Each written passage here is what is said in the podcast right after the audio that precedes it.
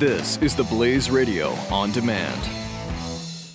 Individuals and businesses with tax problems, listen carefully. If you owe over $10,000 in back taxes or have unfiled tax returns, we can help you take back control. The IRS is the largest and most aggressive collection agency in the world, and they can seize your bank account, garnish your paycheck, close your business, and file criminal charges. Take control of your tax problems now by calling the experts at Tax Mediation Services at 800 600 1645. That's 800 600 1645. 800 600 1645. America's the greatest country in the world. How are you? Thanks for being here. Final hour. Um, want to get a bit intellectual here, but uh, I think this analysis is really important, and I think it's almost entirely right. I want to see what you think. So, this is a clip here of Jonathan Haidt, H A I D T, Hate It, maybe, and he's given a talk uh, with a member of the British Parliament, who we will also get to but they're at a big auditorium in London and they're talking about the rise of populism. And it's relevant, of course, in America because of Trump and in England because of the Brexit. Now, these two gentlemen, their point of view is that populism is not a great thing, but they get it and they understand it and they think there's a place for it. But they're still, they don't like it. But I want to talk about why it happens and and we'll talk about. I really don't want to talk about Trump too much, but it's it's it's because populism is bigger than Trump. Even it, populism didn't happen because of Trump. Things happened that enabled Trump to step into this place, and I think that will make more sense after uh, this segment here. So I want to get into Jonathan's first argument here. Uh, let me give you a quick little background here. He says that when capitalism, there's a process here. So step one, when capitalism is introduced into a society, there is an explosion of wealth. And it's not just the rich getting richer, everyone gets richer. And when everyone gets richer, a generation or two go by, and people start getting rights. Right? People demand rights or um, you know, they, they, they want rights applied equally to them or whatever. Okay. And this is good, right? Then what happens? And we'll pick it up here. Let's go 1255. I, have spent a lot of time reading the work of the, the psychologists and sociologists who create the World Values Survey. They survey, it started in Europe, now it's global, uh, every seven years, that you can see this, these beautiful maps showing the whole world and where they are on this two dimensional value space. And so Sweden and Scandinavia in the upper right, that means they have, their values are the most. Um, uh, it's, a, it's a like freedom loving, emancipative, that's the word, uh, freedom or emancipative values, and they're the most secular rational. So that's Sweden. And then the bottom left, from my perspective here, bottom left is like uh, mostly African and Islamic countries that still have the values appropriate to an agricultural society that has no trust in government, that has no faith that there will be food six months from now. So it's very, very different sets of values as countries get wealthy, they move up and then to the right. They move to that zone where Scandinavia is now. And that's a good thing, it's a wonderful thing. What happens is then everyone's values change. In the next generation, they really begin to care a lot more about women's rights, gay rights, animal rights, human rights, the environment. So you get this very progressive shift in values. Okay, so with this sort of audience, I'm sure that all sounds great. So that's step one. But here's step two. Once you have these incredibly prosperous, peaceful, progressive societies, they do, the people there begin to do a few things. Um, first of all, it's not everybody who has those values.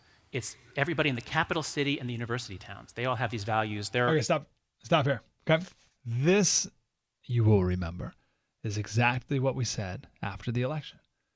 In, in the weeks following the election, when everyone's doing the post mortem, what happened? We said the great divide in this country, and not only the great divide in this country, but the great divide in all of human history everywhere is city versus country.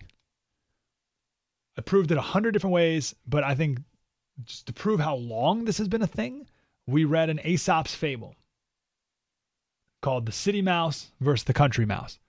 Aesop's fables were written in the year 500? Or is it 500 BC? It may have been 500 BC. Hold on. Hold on here. 500. Ah, yeah, but still. 500, right? Long time ago. Right? So there's always been this divide between city folk and country folk for as long as there's been towns and cities. So it's nothing new, and it's exactly what's happening here uh, and in London. But we're going to focus here. It's exactly what's happening, uh, what happened here, right? We have this change in values, but not everywhere. Let's keep going. 1256. So if you look at our countries, you know, in America, we're like pretty retrograde in some ways, but if you look at our those our bubble places, they're just like Sweden. And that means that these people now think that, you know, nation states, they're so arbitrary. And you know, just mean, just imagine, imagine if there were no countries. It isn't hard to do. you know? Imagine if there was nothing, nothing to kill or die for. No religion too. So this is this is the way the values shift. And when, so this is what I and others are calling the globalists. Like the new left right is like the globalists and, versus the nationalists. And so the globalist ethos is tear down the walls, tear down the borders, nation states are arbitrary why, you know, why should my government privilege the people who happen to be born here rather than people who are much poorer elsewhere? And so you get this globalist idea. You begin to get uh, even a denial of patriotism. Uh, the claim, uh, there's some hor- uh, horrible, there's some pictures going around uh, right wing media now in the United States, protesters, anti Trump protesters holding up signs that say patriotism is racism.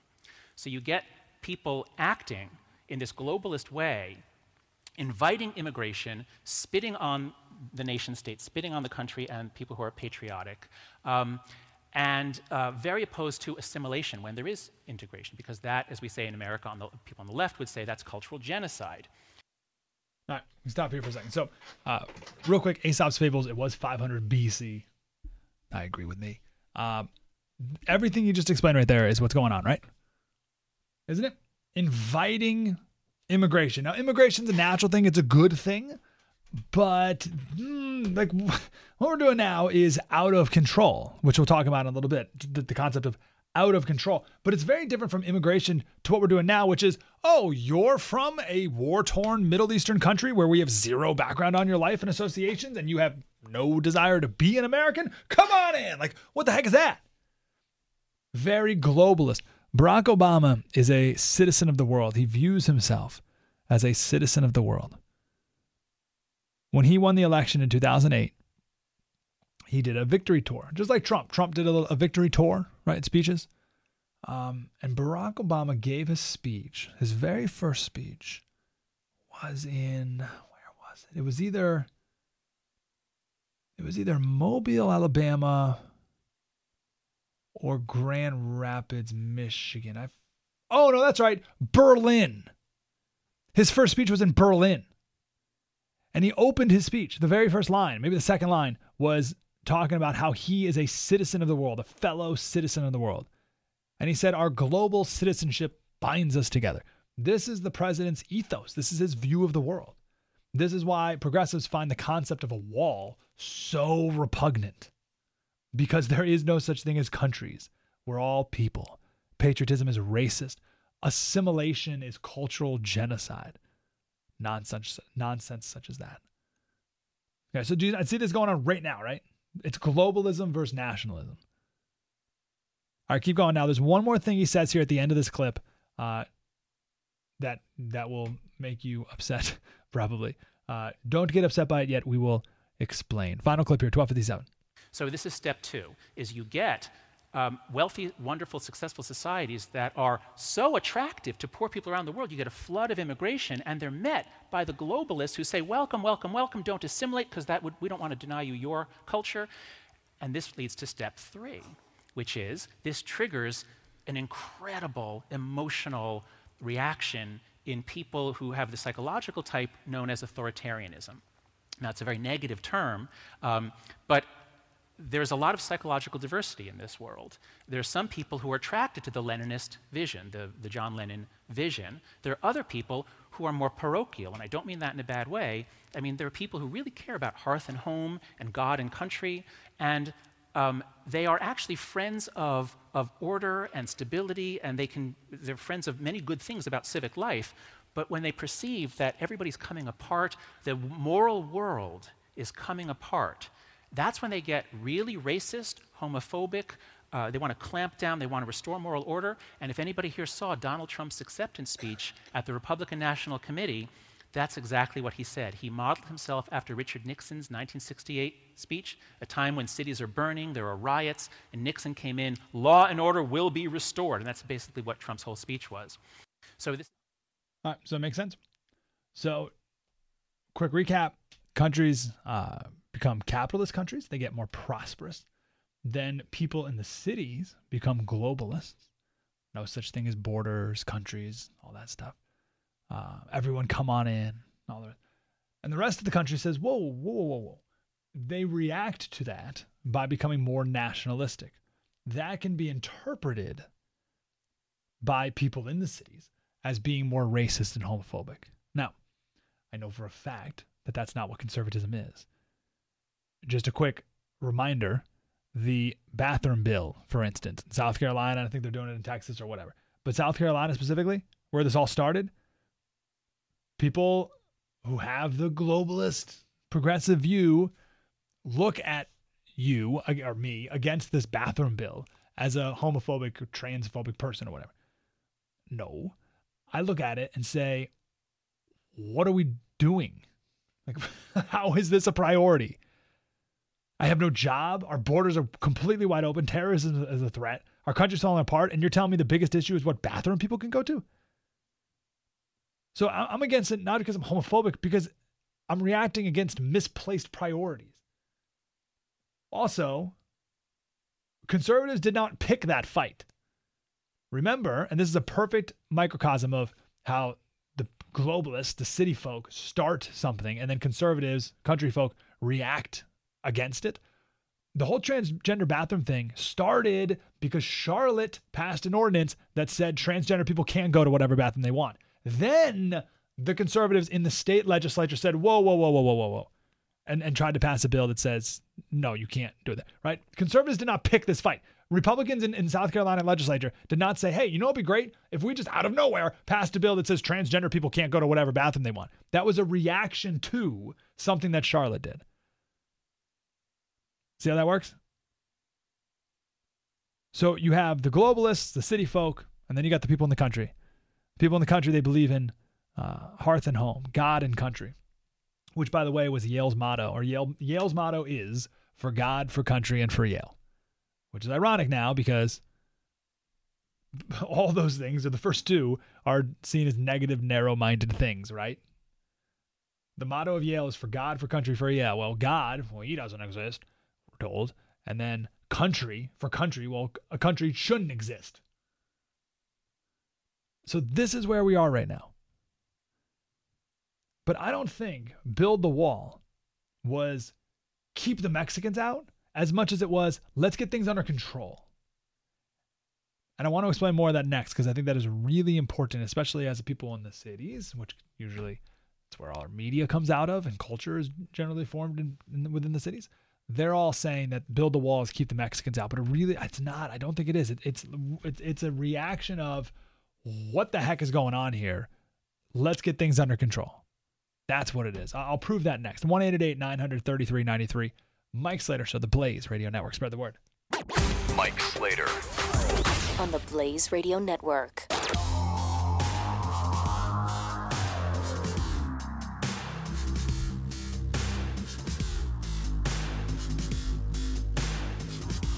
Individuals and businesses with tax problems, listen carefully. If you owe over $10,000 in back taxes or have unfiled tax returns, we can help you take back control. The IRS is the largest and most aggressive collection agency in the world, and they can seize your bank account, garnish your paycheck, close your business, and file criminal charges. Take control of your tax problems now by calling the experts at Tax Mediation Services at 800 600 1645. That's 800 600 1645. 800 600 1645. I want to make the argument here that the, the chant build the wall, for instance, I'm not specifically talking about just this one thing, but all of Trump's populism, but just to pick one. Uh, build the wall was not so much keep the Mexicans out as much as everything's out of control. We just got to get things in under control. I want to prove that here with Nick Clegg. He is a progressive member of uh, the parliament in England, and he's talking here about the rise of populism. In his context, it's it's the Brexit. But same thing with Trump here. And he says there's two main reasons why populism occurred um, here and, and across the pond. First, the 2008 economic crisis. Here he talks about that, clip 1258. I think it is impossible to exaggerate how angry that left our, millions of our fellow citizens, with totally good reason. You know, you, you, you speak to folk who kind of say, look, the bank has screwed up, you politicians screwed up, the regulators screwed up, and I haven't had a pay rise in eight, year, eight years. I mean, that's the longest period of time for, for many, many people on lower middle incomes not to have a real terms wage increase. Well, certainly since the oil shock in the early 1970s, possibly since the Second World War. So I think that sense of kind of, oh, God, you guys, you keep promising that things are going to get better. They don't for me. You screwed up in 2008. Not a single bank has ended up in this country at least, behind, behind bars. A little bit different in the States. I think that's one massive proximate. I mean, I would go so far as to say if 2008 had not happened, I wouldn't be surprised if the Brexit vote might have gone differently. Okay, I don't want to. Uh, I don't want to nitpick, but I think there's two things going on there, and I think there's a distinction worth making. Um, I don't think people were too upset. Now, hear me out. I don't think people were too upset by the 2008, you know, economic crash. I mean, of course, yes, people lost their homes and it was disastrous for a lot of people. And I don't mean to minimize it at all. But I'm talking in the context of the lasting hatred of politicians and of government and elites. I don't think it was the crash itself as much as the slowest economic recovery afterwards since World War II. Right. So, so it was it, it was the crash, yes, but mostly it was the fact that the recovery has been pathetic. It's slowest ever, longest ever. The economic the, the average economic growth prior to 1990, let me let me reword this. For every recovery, so recession happens and there's a recovery. For every recovery, the average economic growth of that recovery uh, was 4%. But for the last eight years, it's 2%. So it's the slow recovery that's grinding. I don't think people I, I think people will excuse a market correction, or even more like 2008 was a little more nefarious than that. But it's the decade long recovery that, that's grinding for people. And over time, we lost trust, not only in specific politicians, but just in the entire institution of government itself. So what caused the populism of today? The economic crash of 2008, no doubt about it, and the slow recovery after. But it's the one-two punch, and this is the knockout punch, 10, 50, uh, 1259. And the second one, which then I think uh, compounded that sense of disenfranchisement and rage, was just the nightly spectacle on our television screens of people pouring into Europe from these scary conflicts happening kind of in the, in, in, the Middle East, and we didn't know what's going on, and where are they going, and why can no one tell us how many they are, and where, oh my gosh, people are blowing themselves up and trying to kill people in Paris and Brussels. That elicits such a visceral sense of kind of a lack of control, which is why I think that the take back control refrain, right. which you may know, John, was the very sort of pungent refrain in, for the Brexit case just resonated so much with people who just saw a system mm-hmm. which, in the most elemental sense, like who's coming in and out of your community, was out of control. Um, I think those two things conge- I mean, in many ways, when I describe it like that, I'm fascinated there were 48% people who voted for Remain um, because I think that was an incredibly heady emotional mix. So the what, what was Trump's uh, slogan Make America Great Again, right? Do you know the Brexit slogan? It was take back control. So you have the refugee crisis, which is a visceral lack of control, and the slogan is take back control. That's all that is. When we talk about economics, people see, you know, they can see their wages not going up, but there's so many different ways to interpret and describe economic issues. There's different areas of the country, different sectors, metrics, numbers. It's so hard to define and, and have people really grasp economic issues. Because you could say, oh, a progressive could say, oh, uh, unemployment's down, right? Unemployment rate's down. And then you come back, well, you're like, well, no, the labor force participation rate's the lowest ever. And they'll be like, oh, but the U16 or U6 number. You'll be like, oh, but the U12 number. It's like, what? But immigration, the refugee crisis, it's so obvious. It's right in front of your face. And as the member of parliament said, it's it's the most in the most elemental sense the government has failed. And it's the worst worst part than that. Like they don't even care. In fact, they want it to happen. That's the globalist versus nationalist view. Right? The globalists being like, come on in. And you have the nationalists saying, what? That's what the election was about. That's what the Brexit was about, and that's what Trump was about. And that's what leads to populism. I don't even think it's Trump himself. I think the times were right for a Trump like person. And then Trump, of course, went to the plate and you know, hit it out of the park. Mike Slater Show. Blaze Radio Network, spread the word.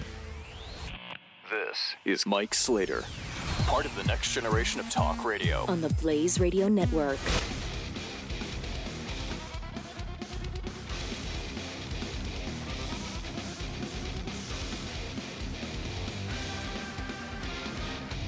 Divide in our country. Divide for all of human history, city versus country. We talked about that a lot, I guess, in November, a little bit of December. Um, now we're defining populism a little more. What, what, what, how that happens, how populism comes to be. Um, globalist versus nationalist, kind of the same idea of of uh, cities versus country, which is left versus right, which is progressive versus conservative. Right? Different words to kind of describe the same concept. So we just described the the the process, the, the three step process towards becoming uh, towards a populist movement that sets the stage for a populist movement that Trump was, of course, the leader of here. Now, on top of all that, I'm not going to repeat any of it, but on top of all that, you throw in some good old fashioned smug. That's a great way to just throw a little bit of extra gasoline on the populist fire. You put in plenty of smug. I'll explain, but let me let me back it up here. So the, the best Christmas gift that my wife got me uh, this year was a uh, beautiful printout, like a calligraphy, not a printout, just someone someone handmade uh, a prayer from General MacArthur that he wrote for his son, who was born in 1952. Uh, he was stationed in Australia at the time, and the name of the prayer is "Build Me a Son." And so it's like it's written out beautifully, framed, put up in the nursery. It's awesome. And at the end of it, it says, after all these things are his, so it lists like 20 things. After all these things are his, add, I pray, enough of a sense of humor so that he may always be serious, yet never take himself too seriously.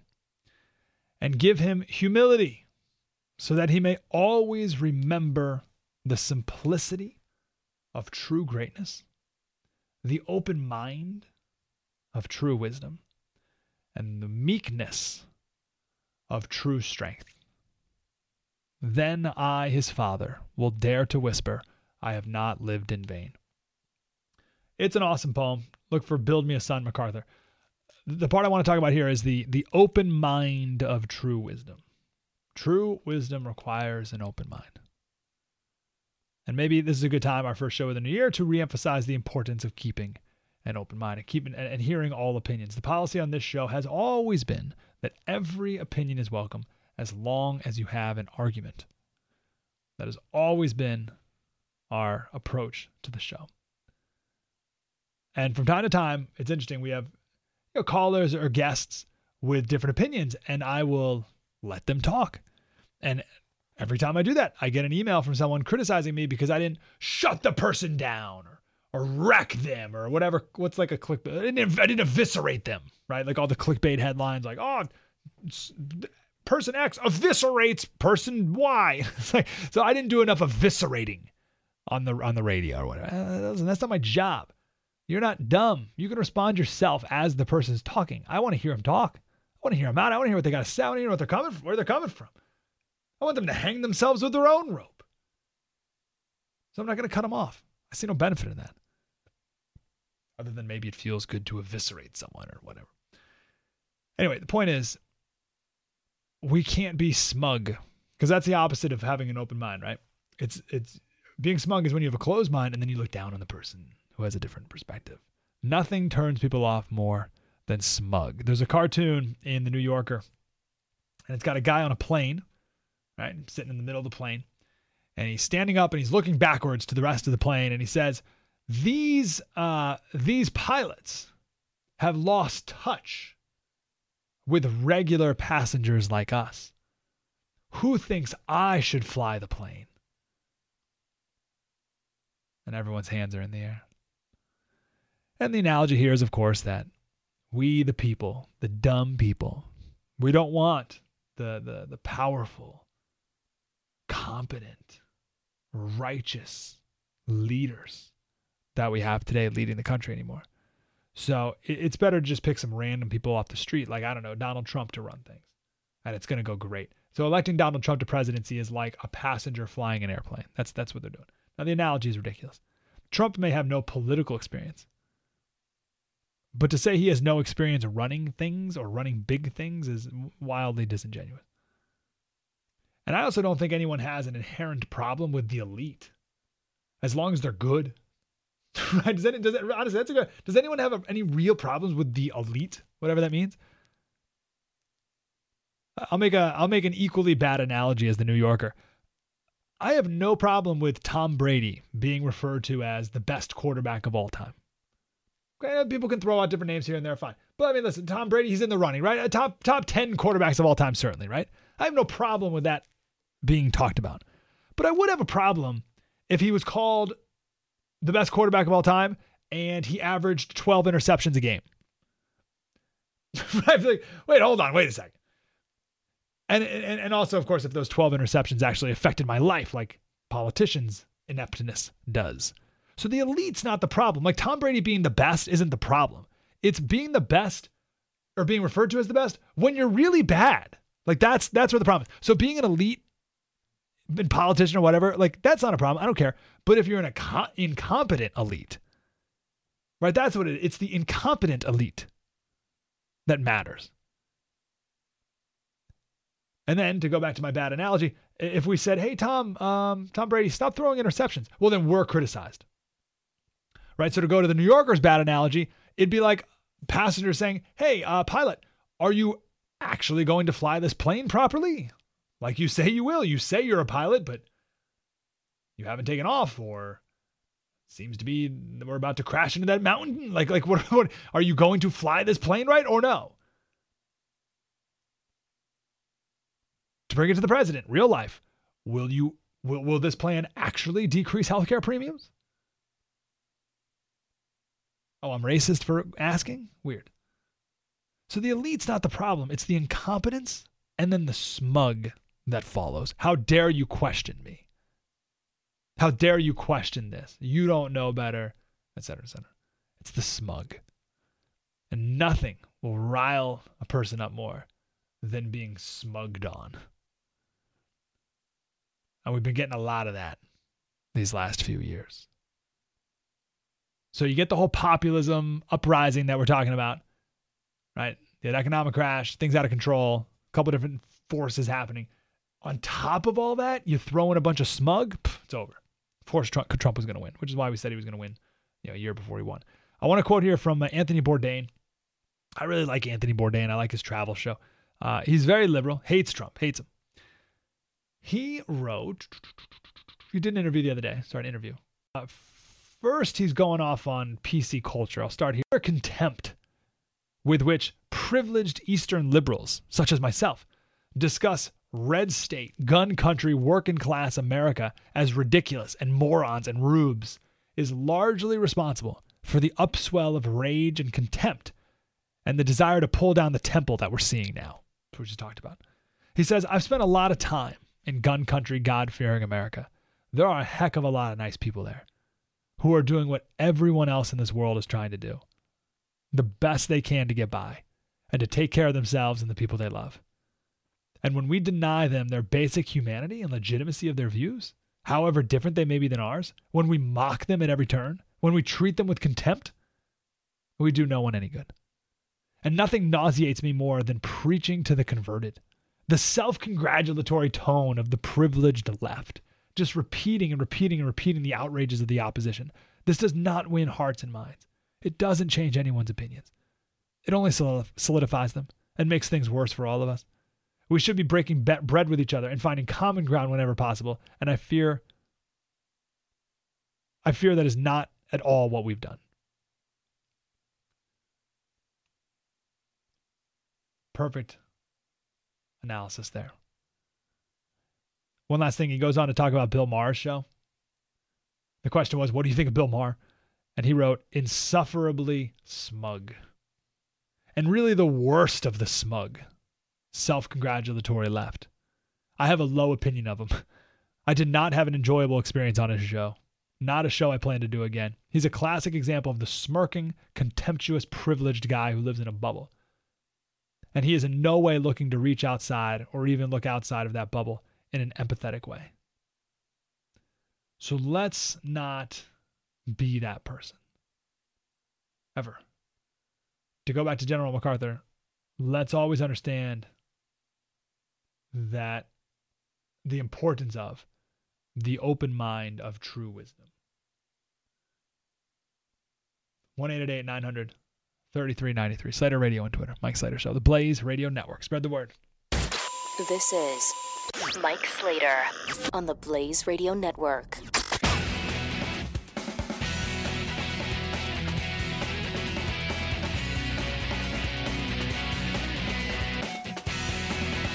Thanks for being here. First show of the new year. Might as well end on uh, this note right here. I hope it's encouraging. Uh, I've noticed something the last few years, and no doubt you've seen it this year as well. This this first week of the new year uh, about resolutions. Now, hear me out. I know hear resolutions, you just tune out, but it's something like 92% of people don't keep their New Year's resolutions. So you got 8% of people who keep them throughout the year, which is pathetically low. So it's gotten to the point where people don't make resolutions or or even laugh at the concept of making them. Uh, you, you, I, I don't make resolutions. What's the point? They're stupid. I never keep them. Ah. And, and I think whenever I hear someone say that, I don't want to be rude, but whenever I hear someone say that, I always think, well, that's not good. Like, you should keep them. I was listening to Adam Carolla's podcast the other day, and he, he went on this rant because someone came up to him and said, Adam, you have the number one podcast in the world. You have stage shows and books and documentaries and movies, but that's because you're wired that way. he said, No, no, no, no, no, no, no, no. I am not wired that way. I rewired myself this way. And he went on this huge rant about how his parents are total deadbeats in every single way. And he talked all about his family going back a couple generations. And he talked all about his life until he was 35 and how he got his motorcycle towed four times and was arrested because every ticket he got went to warrant. And how he was living with three other deadbeat guys in an apartment in wherever. And he was living in a back room, making no money, good working job to job in construction. And it goes on and on and on. And he's like, he looked around one day and he said, This is awful. I don't want to live like this. I need to rewire myself. So he looked at how he was wired and said, I don't like this, so I'm going to rewire. I need to change everything because I don't want to end up like these knuckleheads. So he started off with terrible initial wiring and then rewired himself. But it's so funny that someone would look at that and say, oh, you're just wired that way. No, he rewired himself that way. And my point is, everyone has that potential. And that's his point as well. You just have to want to do it. And that's what resolutions are it's just a little rewiring. And that's good. By my nature, I am unbelievably lazy. I'm super, super lazy. So last week I had off, and uh, it was my wife and I and my three month old. We did nothing like nothing at all. Nothing, nothing, nothing. So super lazy. Now we have a three month old, so we took care of him and basically just stared at him for all day. So it kind of worked out. It, was, it kind of counted as something because we had someone to be responsible for. But if that was last year and there was no three month old, we would have done the same thing, just sit on the couch all day. I'm so super lazy. And I'm like, when I get a bill, I'm just like, ah, whatever. And I put it on the counter in a pile. I am wired to be a piler. Right? I have piles of things, piles of papers right? My mom and dad always did. They had piles everywhere, all over the house. There were piles of papers, magazines, newspapers. And in the offices, they would have, my dad worked at home, he would have piles of, of folders on the ground, just piles. That's my wiring. I had to rewire that. So I don't have any piles anywhere, but except for uh, when I get, I have one pile. I've narrowed down to one pile. So whenever I get a bill, I throw it there. And then a couple months later, I'll get the 30 day notice and a 60 day notice and a 90 day notice. I throw it there. Like that's horrible wiring. Horrible, horrible wiring. I'm doing the best I can to fix that. And I have a bunch of terrible wiring. And I've been able to change a lot of it. Right? I'm up, up at 4.30 every morning, do show prep, work out at 6, eat breakfast, do a little more show prep, go to work, go home, show prep for the next day, right? But like that's not in my nature. I'm lazy. But the reason people are like, it's I think it's weird. I don't say the reason. I think it's weird that people laugh at uh, resolutions because everyone can get better, um, me included, obviously. Like not even close to where I want to be, and that should be true for everyone. Everyone should think that way. But I think it's this, it's like this weird, uh, you know, in our culture today, it's all like, oh, I'm born this way. Uh, it's just me being me. It's the real me, like that thing. It's it's the I'm proud of something that I shouldn't be proud of. I don't I don't get that. Like, if you're a procrastinator, which I am, instead of working to not be a procrastinator, you people go the other way and say, "Well, I'm proud of being a procrastinator," and make jokes about it as if it's a good thing. So I don't I don't get that. So I guess my point is here is your permission to make a resolution and keep it. You can keep it. You can do it. There's literally nothing keeping you from being in that 8% of people who keep a resolution all year. There's nothing stopping you from doing that. Nothing at all. You can do it. As Rob Schneider says, you can do it. So go do it. Why wouldn't you? Go ahead. Start now. That's my pep talk. It's the best I can do.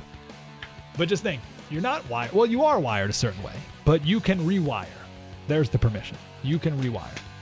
One, but you're so close to being perfect. There's not much rewiring, but maybe one thing. Mike Slater Show, the Blaze Radio Network. Spread the word.